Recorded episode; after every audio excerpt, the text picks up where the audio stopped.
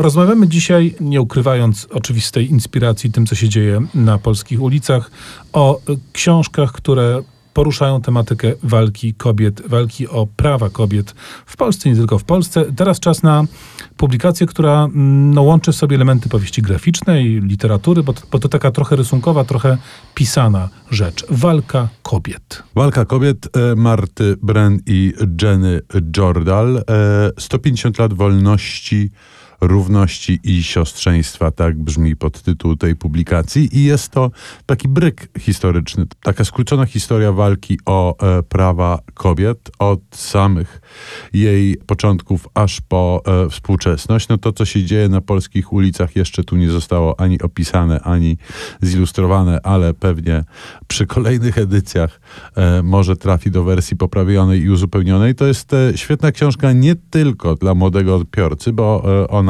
formalnie pewnie książką dla dzieci i młodzieży jest e, e, przede wszystkim, ale wydaje mi się, że świadomość i złożoność tego ruchu, jakim jest ruch o prawa e, kobiece, jest nieznany w szczegółach ogółowi czytającemu. Więc namawiamy do takiej krótkiej powtórki z historii i rzeczywiście jest tu wszystkiego po trochu.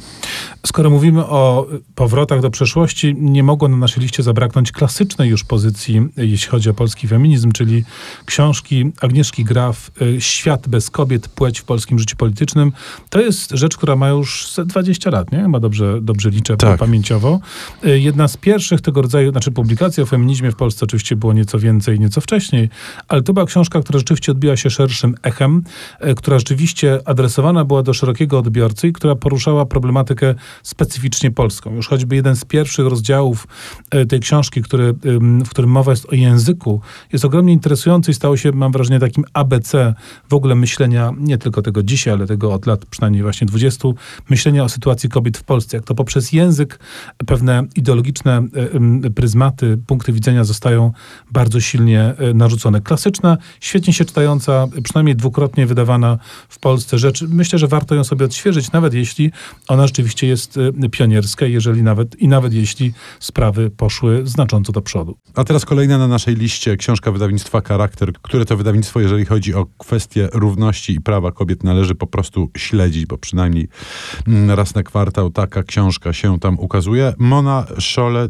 i Czarownice to jest publikacja, która ma już, o ile dobrze pamiętam, dwa lata. Fenomenalny esej historyczny, który opowiada e, o, no właśnie, historii polowań e, na czarownice, tych mm, w sensie ścisłym i tych e, metaforycznych, doprowadzona do współczesności. I tak jak chyba wszystkie książki, o których dziś mówiliśmy, Szole łączy taki eseistyczny namysł nad historią, nad współczesnością z doświadczeniem osobistym, którego w tej książce mm, trochę e, tu jest. Natomiast e, jest to raczej w stronę, nie wiem, feministycznej historii idei, chyba tak trzeba byłoby to nazwać. Książka absolutnie pasjonująca.